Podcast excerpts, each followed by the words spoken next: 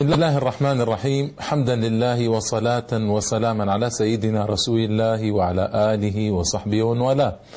أما بعد، الإخوة والأخوات، السلام عليكم ورحمة الله تعالى وبركاته، وأهلا وسهلا ومرحبا بكم في هذه الحلقة 59 من سلسلة الحملة الفرنسية على الجزائر.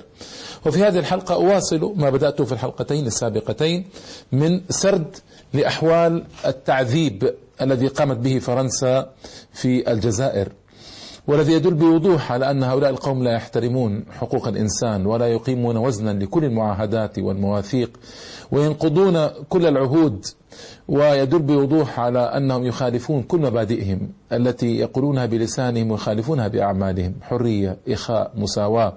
شعارات الحملة، شعارات الثورة الفرنسية الكبرى التي ثبت فشلها في الجزائر، وثبت أنهم لم يأخذوا بشيء منها إطلاقا في الجزائر.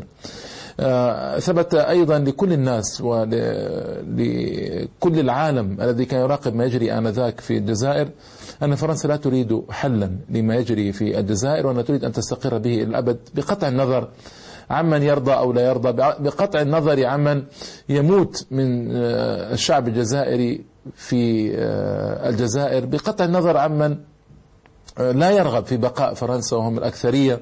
هذه تضحد مقولة أنهم يقدسون حقوق الإنسان وأنهم يحترمون الرأي العام وأنهم إلى آخره.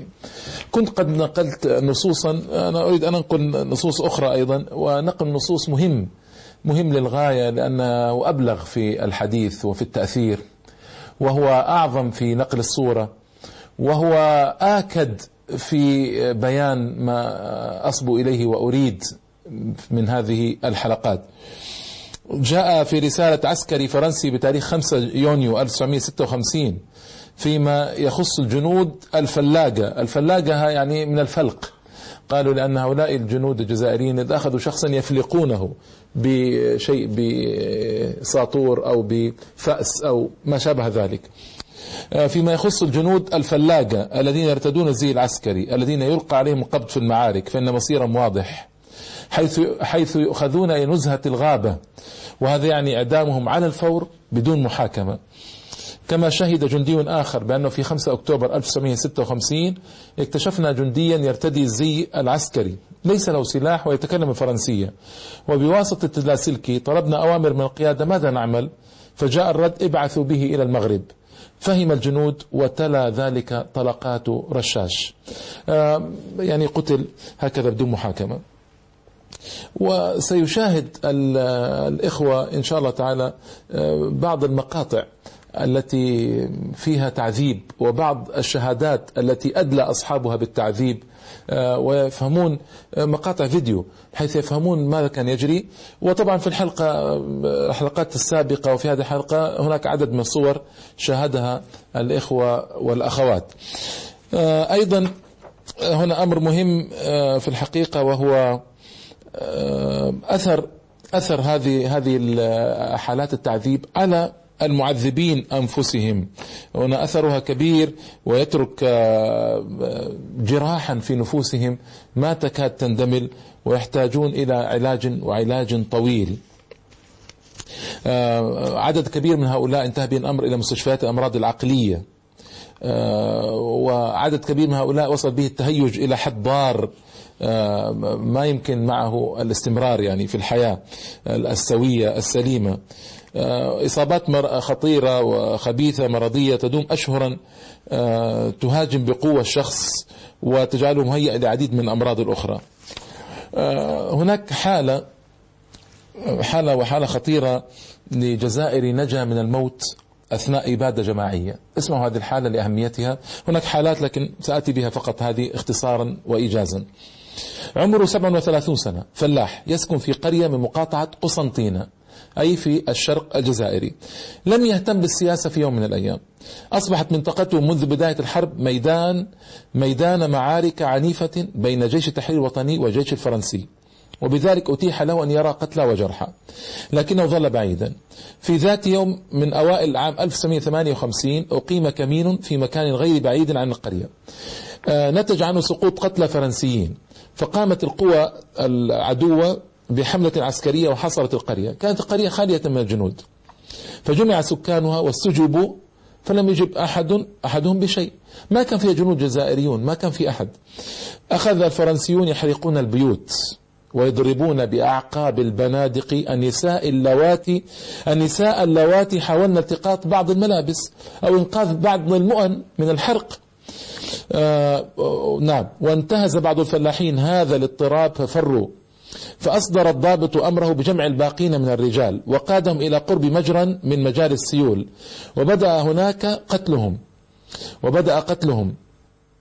فمات 29، وجرح هذا الرجل الذي نتحدث عنه الآن برصاصتين، اجتازت إحداهما فخذه اليمنى واجتازت الثانية ذراعه اليسرى. سبب له هذا الجرح الثاني كسرا في العضد، أغمي عليه، لما أفاق وجد نفسه وسط جماعة من جيش التحرير الوطني. نعم.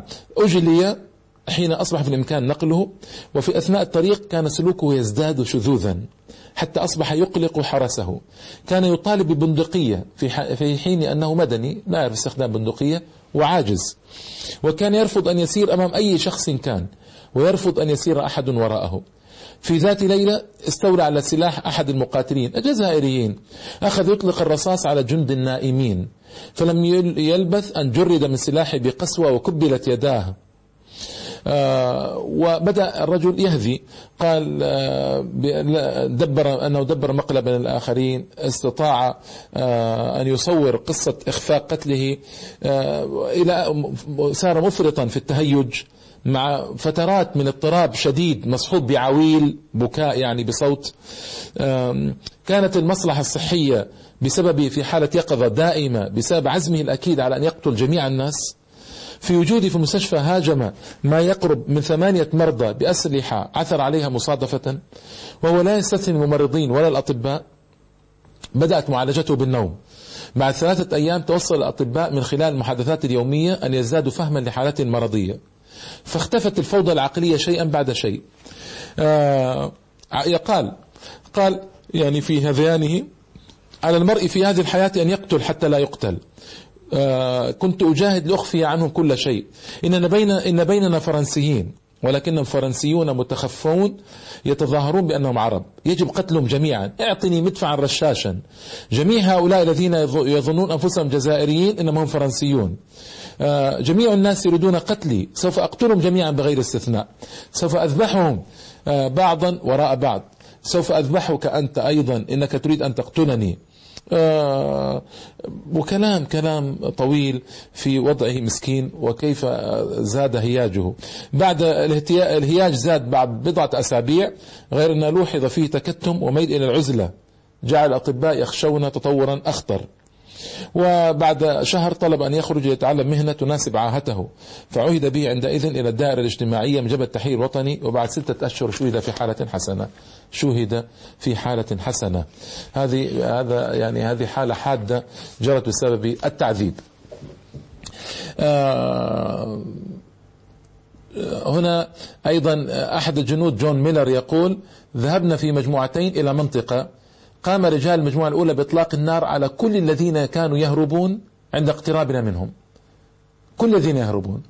ونظرا للمداهمات والاعتقالات التي لم يكن يفلت منها أحد، أصبح الهروب سلوكا عفويا لدى الجزائريين عند وصول جيوش الاستخراب، وأصبحوا بذلك في كثير من الأحيان ضحايا دون أن يكونوا بالضرورة خدما للثورة، يعني مساكين لأنهم نالوا الحسنى بخدمة واجهات سبيل الله، ولا أنهم نجوا فقتلوا بدون داعٍ. نعم. أصبح الهروب ذريعة قانونية لتبرير الجريمة، فإذا قتل فرنسيون شخصا قالوا أنه قد هرب، ويكتبون هذا أنه هرب، وانتهى الأمر. أحد الضباط كتب في سنة 1959 ما يلي: عملية إعدام المشتبه فيهم والمحاربين المؤقتين مستمرة. يوجد ضمن إحصائيات الوحدة فصل خاص بالهاربين المعدومين، ويتم فيه إحصاء كافة المشتبه فيهم الذين لا يمكن استرجاعهم، الذين تم القضاء عليهم دون محاكمة. لقد حاول الجيش الفرنسي أن يخفي الجرائم التي ارتكبها في حق بعض زعماء الثورة بادعاءات مغرضة، مفاده أنهم انتحروا، لقد تعرض كل من العربي ابن مهيدي وعلي بومنجل، ذكرت لكم علي بومنجل، لعمليات تعذيب طويلة انتهت بقتلهما دون محاكمة، وادعى الجيش أنهما انتحرا، ولكن سنة 2000 يعترف السفاح أزوريس أنه قام بإعدامهما. وذكرت لكم الاعترافات والكتاب بالتفصيل في المرة الماضية. هنا لم يكتفي الفرنسيون بتعذيب المجاهدين من الجزائريين أو المدنيين من الجزائريين، بل إنهم عذبوا حتى من كان معهم من الجزائريين، بعض من كان معهم. هذا نموذج واحد فقط أقدمه مثالا، يحكي قصة تعذيب رجل كان ضابطا معهم ثم تاب إلى الله بعد أن عرف حقيقة مقصدهم. من جملة الخونة كان الذين كانوا يخدمون فرنسا خدمات جليلة بالنسبة لفرنسا، وهو من جملة الخونة، لكنه تاب. يقول هو السعيدي أبو المناضل الشهيرة لويزا أغليريز، تقول ابنته في هذه القصة: كنت أبحث عنه فقد كان يعذب، بحثت في كل مكان في الجزائر، ثم قالوا لي اذهبي إلى الغرب من جزيريا، ذهبت إلى هناك وقلت لهم لقد بعثوني إليكم وأن السيد السعيدي هو هنا، اندهشوا لكنني أكدت بأنه قيل لي أنه موجود هنا، قالوا سوف نرى، ثم أروني والدي ولم أتعرف عليه 25 يوما عذبوا خلالها أبي، لم أستطع التعرف عليه، ثم ناداني: فيفي هذا أنا، فيفي هذا أنا والدك. كانوا قد حلقوا له جهة واحدة من شاربه وتركوا له جهة الثانية في محاولة إهانته. كان رأسه أكبر بمرتين من حجمه والكدمات في كل مكان، ثم قال لي: فيفي هذا أنا، هذا أنا يا ابنتي. حقا لقد كان رهيبا منظر أبي. ثم قال لي: لقد حلقوا هذا أي شاربه، لكنهم لم يمسوا هذا أنفه وكبرياءه. كلام أيضا طويل عن متظاهرة في 17 أكتوبر 61، سأتحدث عنها وما فعلوا بها، سأتحدث عنها في اللقاء القادم إن شاء الله. أيضا طال التعذيب حتى الصبيات.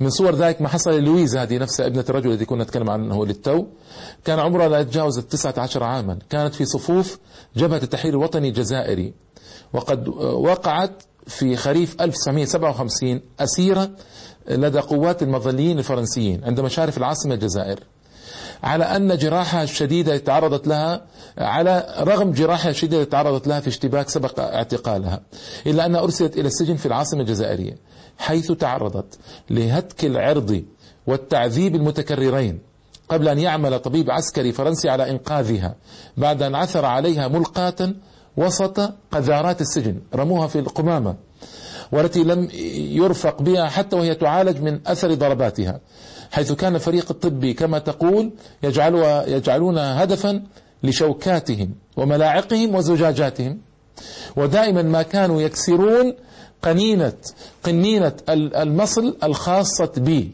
يعني مصل لابد أن تأخذها ويكسرونها أمامها. أرادوا قتلي، هذا فضلا عن جرائم الاغتصاب القهري الذي جعلها تحاول انتحار أكثر من مرة.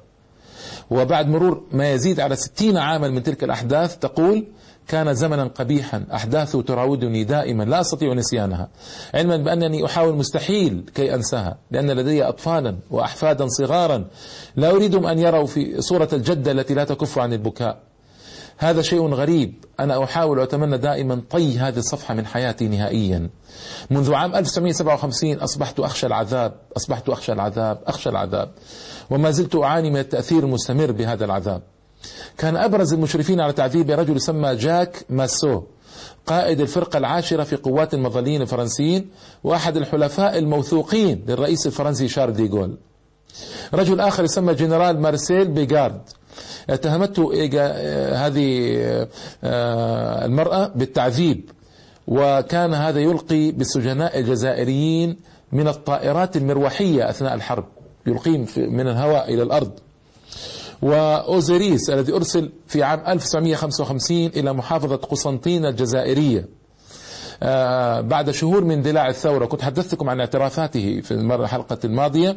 هناك أصبح الذراع اليمنى لماسو، هذا السفاح، في خلال ما سمي بمعركة الجزائر، وهذه قصة لها سيئة جدا. نعم، تحدث ماسو عن استخدام التعذيب، واعترف بتنفيذ إعدامات سرية واغتيالات سياسية رتبت في معظمها لتبدو انتحارا، وذلك في مذكراته التي نشرها في ربيع 2001 بعنوان القوات الخاصة في الجزائر. يكتب عن مآثره بأسلوب تمجيدي ما يستحي يعني، وبتفاصيل مخيفة غالبا. أيضا هنا شهادة مهمة للأستاذ مراد هوفمان الألماني الذي أسلم في المغرب، مشهور سفير ألمانيا بالجزائر سابقا، عاين أساليب التعذيب والاضطهاد والتصفية الوحشية بنفسه، إذ يقول أثناء عملي بالجزائر في عامي 61 و62 عايشت فترة من حرب استمرت 8 سنوات بين قوات الاحتلال الفرنسي وجبهة التحرير الوطني، وانضم أثناء فترة وجودي هناك طرف ثالث هو منظمة الجيش السري، سأحدثكم عنها في إن شاء الله تعالى في الحلقة القادمة، هي منظمة إرهابية فرنسية. غالبا ما كانوا يقتلون رميا بالرصاص على مؤخرة الرأس من مسافة قريبة، ولم يكن لذلك من سبب إلا كونهم عربا بس فقط، أو لأنهم مع استقلال الجزائر. وكان يتحدث بكلام طويل يعني في الحقيقة هذا مراد هوفمان، ما عندي وقت أني أذكر جميع ما قاله. أيضا تفاقمت أعمال التعذيب ابتداء من شهر مايو 1958 وراء الحماية الرسمية لديغول رئيس فرنسا، حيث أصبح التعذيب جزءا من المؤسسة ومن صلاحيات المتخصصين. فتحت التعذيب المراكز مؤقتة مثل مزرعة أميزيان بقرب من قسنطينة، أو فيلا سوزيني في الجزائر العاصمة. سوزيني هذا من كبار السفاحين الجزائري الفرنسيين في الجزائر. مصانع التعذيب هذه ساعدت على إخراج مجرمين. بالنسبة رجل اسمه ميسرين فرنسي كان يشارك في التعذيب، ثم بعد ذلك دوخ الشرطة الفرنسية في فرنسا في بداية الثمانينات. سرعان ما ينبذ المجندون في إطار الخدمة العسكرية، سرعان ما ينبذون إذا أظهر نوعا من الاشمئزاز من تلك الأعمال، يعني إذا قال أنا تعبت كذا ينبذ بسرعة ويرمى به هذا جندي. قال هنا طبعا يعني كلام أيضا كلام طويل، أيضا نحاول أحب أن أختصره. في سنة 1945 في مجازر مايو 1945 مجازر مشهورة،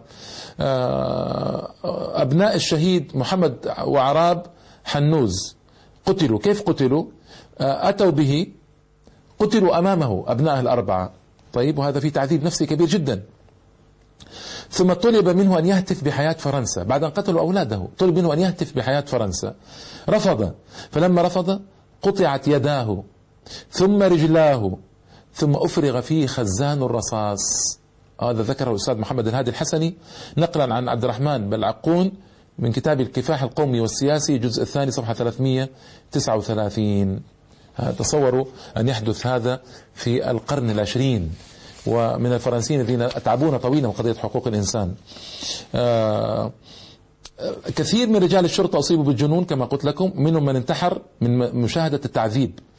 أصبح الفرنسيون أكثر من النازيين في التعذيب، فقد صرح أحد ضباط قائلا لقد كان، هذا تصريح مهم اسمعوه، لقد كان الألمان في أساليبهم التعذيبية غلمانا صغارا بجانبنا، يعني نحن فقنا الألمان بكثير. أصبحت الجزائر عبارة عن سجن كبير، تضاعفت الإعدامات حتى تجاوزت معدل 1000 شهريا يعدم من أبناء الجزائر. كل هذه الإجراءات جعلت لاكوست السفاح الفرنسي المشهور في الجزائر يصرح في شهر إبريل 1956 أن التهدئة ستنجح في أواخر ماي، يعني بعد شهر. لكن هيهات لهذا التصريح أن يقف أمام رجال الجزائر العظام. هنا يعني كلام أيضا ثقيل قليلا، المهم لكن سأذكره. الجنرال الدموي ماسو المهزوم في فيتنام، كانت فرنسا قد هزمت في فيتنام، يعين على رأس قوات الأمن في الجزائر، تعطى له كل الصلاحيات. 8 شهور بعد ذلك الأمين العام لمصالح الأمن في الجزائر اسمه بول تيغان يستقيل احتجاجا على عمليات القتل والتعذيب التي يشرف عليها ماسو. يعني الأمين العام لمصالح الأمن في الجزائر ورجل استخباراتي طبعا ما استطاع يتحمل المجازر التي يعملها ماسو في الجزائر. واستقال بسبب ذلك. هنا في الحقيقة كلام خطير في موقع اسمه موقع البديل العراقي من مقال بعنوان ستبقى روح المقاومة عصية على فهم الاستسلاميين لهيفاء زنكنة. هذا حديث عن أحد الجلادين الذي كان يشارك في إعدام الجزائريين، يحكيه كأنه مذكرات بطل، يسمى فرناند ميسوني. في حوار مع القناة الفرنسية فرانس 2 حضر أول عملية تنفيذ للإعدام بالمقصلة، كانوا يقتلون بالمقصلة في السجون، وسنه لم يتعدى 16 عاما في عام 1947 في باتنا بمعية والده. وتم حين تنفيذ الحكم في مواطن جزائري اتهم بقتل حارس سجن. كان شيئا رهيبا عندما سقطت المقصلة وتهاوى رأسه على كلمة الله أكبر. واستعاد ميسوني المولود في عام 1931 الذي لقبته الصحافة الفرنسية بجلاد الجزائر ذكرياته في كتاب، استعاد ذكرياته في كتاب صدر عن منشورات إيماغو تحت عنوان كلمة جلاد، معتبرا أن استقلال الجزائر تسبب في بطالته. وشارك ميسوني في أكثر من 200 عملية إعدام بالمقصلة للعديد من الجزائريين، ومع ذلك يقول لم يندم. وفي حديث أيضا عن أسفه، في حديثه عن عمله الوحشي، استحضر بعض الصور المتعلقة بإعدام المسؤول عن عملية وضع قنابل في ملعبي الأبيار وحسين داي سنة 1956، وعبر عن أسفه لعدم تمكنه من تصوير عمليات الإعدام التي أشرف عليها بالجزائر. الجلاد، اسمعوا كيف يتباهون، الجلاد الذي يبلغ من عمر اليوم 75 سنة يعيش في مدينة فونتان دوفكليز، حيث أنشأ متحفا يستعرض فيه مختلف الأدوات التي كان يستعملها في عمله كالمقصلة وأدوات التعذيب الأخرى. وعنده في متحفه رؤوس جزائرية مقطوعة موضوعة داخل مادة الفورمول، مادة حافظة، باقي الرؤوس عنده. تصوروا متحف الرعب هذا تم غلقه في عام 1998 لعزوف الزوار عن زيارته بعد فتحه منذ سنة 1992، يعني 6 سنوات مفتوح المتحف والزوار ما يريدون المجيء لفظاعة ما في المتحف. يتذكر ميسوني دون أدنى إحساس بالذنب أن عمليات الإعدام كانت تتم أيام الثلاثاء والأربعاء والخميس حسب اختيار والده الذي كان يحبذ إنهاء عمله قبل الفجر ليكون في حانته مبكرا. الله أكبر. طيب، قال يقومون، كان عملية الإعدام يقول تتطلب 4 أشخاص والمنفذ وشخصين لتقييد محكوم عليه، والرابع يسمى المصور ويقوم بشد رأس الشخص بين راحتي يديه لمنع من الإفلات من شفرة المقصلة لدى سقوطها، وهي المهمة التي كان يتكفل بها ميسوني. يعني يتحدث عن كلام طويل. وقال استهزئ من قرار منع حكم الإعدام من طرف الرئيس السابق فرانسوان ميتران، وكان وزير الداخلية أنا تعذيب والذي مسؤول عن تعذيب الجزائريين. طيب، كلام طويل في الحقيقة. هذا الضابط تجاوز اليوم العقد السابع، كشف عن جرائم بشعة من حرق للنساء والشباب المشتبه فيهم ودفن جثثهم في مطمورة على شكل بئر غير عميق، كان ذلك منذ البداية الأولى للثورة. أما المكان فيقع بمنطقة تسمى سيدي المخفي بجنوب الغربي لولاية تلمسان الجزائرية. الشواهد كثيرة وعديدة عن محارق فرنسا للجزائريين. نعم، طبعا هذا كله أيها الإخوة والأخوات، ولم يعني أنا بهذا أختم استعراض سريع في الحقيقة لجرائم التعذيب التي لا يكفيها ولا 10 حلقات، لكني أوردتها في 3 حلقات، وهذه المساحة الكبيرة نسبيا ضمن الحلقات كانت مهمة لأنها عبارة عن قراءة لكثير من النصوص الوثائقية التاريخية التي تظهر بوضوح وجلاء عظم الجريمة التي قام بها هؤلاء. جريمة كانت جريمة ضخمة بكل المقاييس، قاموا بها على بدم بارد كما يقولون. هذه وثائق التعذيب تثبت بوضوح أن القوم لا مبادئ لهم إطلاقا، إنما هي مصالح ومبادئ مرفوعة. إذا توافقت المبادئ مع المصالح المرفوعة المشهورة المعلنة كان بها، وإلا تقدم المصالح على المبادئ. هذا ثبت في مرات كثيرة وكثيرة جدا، ثبت في الجزائر، ثبت في البوسنة والهرسك، ثبت في تيمور الشرقية، حيث تحركت الأساطيل لتنقذ مجموعة من النصارى على إثر حرب يعني أهلية جرت بينه وبين المسلمين طائفية، 3 أسابيع تحركت الأساطيل من أوروبا إلى أندونيسيا لتفصل تيمور الشرقية عن أندونيسيا. والبوسنة والهرسك تعذب 3 سنوات وينتهك أعراض نسائها ويقتلون ويذبحون، ولا يتحرك لهم أحدهم في وسط أوروبا، لا يتحرك لهم أحد. ثبت هذا في فلسطين المنكوبة منذ أوائل القرن الماضي، ولا يتحرك لهم أحد، بالعكس يشجع الغرب تلك الدولة المسخ على استمرار في تعذيب الفلسطينيين. العراق وما يجري في العراق، وهكذا في كل هذه الأماكن يثبت أن القوم يخالفون مبادئهم التي يعلنونها ويقدمون عليها مصالحهم دائما وأبدا. هكذا هم نادوا بالديمقراطية الديمقراطية الديمقراطية ووجوب تطبيق الديمقراطية في بعض الدول العربية، فلما طبقت الديمقراطية جزئيا وظهر نجاح للإسلاميين أوقفوا الانتخابات وأوعزوا لبعض الحكام أن يوقف الانتخابات وأن يمثل بأبناء بلده وأن يتكل الفضائل في حق أبناء بلده وبناتهم. وهكذا فالقوم رعاة مصالح وليس رعاة مبادئ. أرجو أن نفهم هذا في نهاية هذه الحلقة عن التعذيب، وأرجو أن تتحرك الجزائر حكومة ونخبا مثقفة ونقابات ومنظمات حقوقية وإنسانية للمطالبة فرنسا بالاعتراف ثم بالاعتذار ثم بالتعويض، فهذا أقل ما يمكن. إلى اللقاء في الحلقة القادمة، والسلام عليكم ورحمة الله تعالى وبركاته.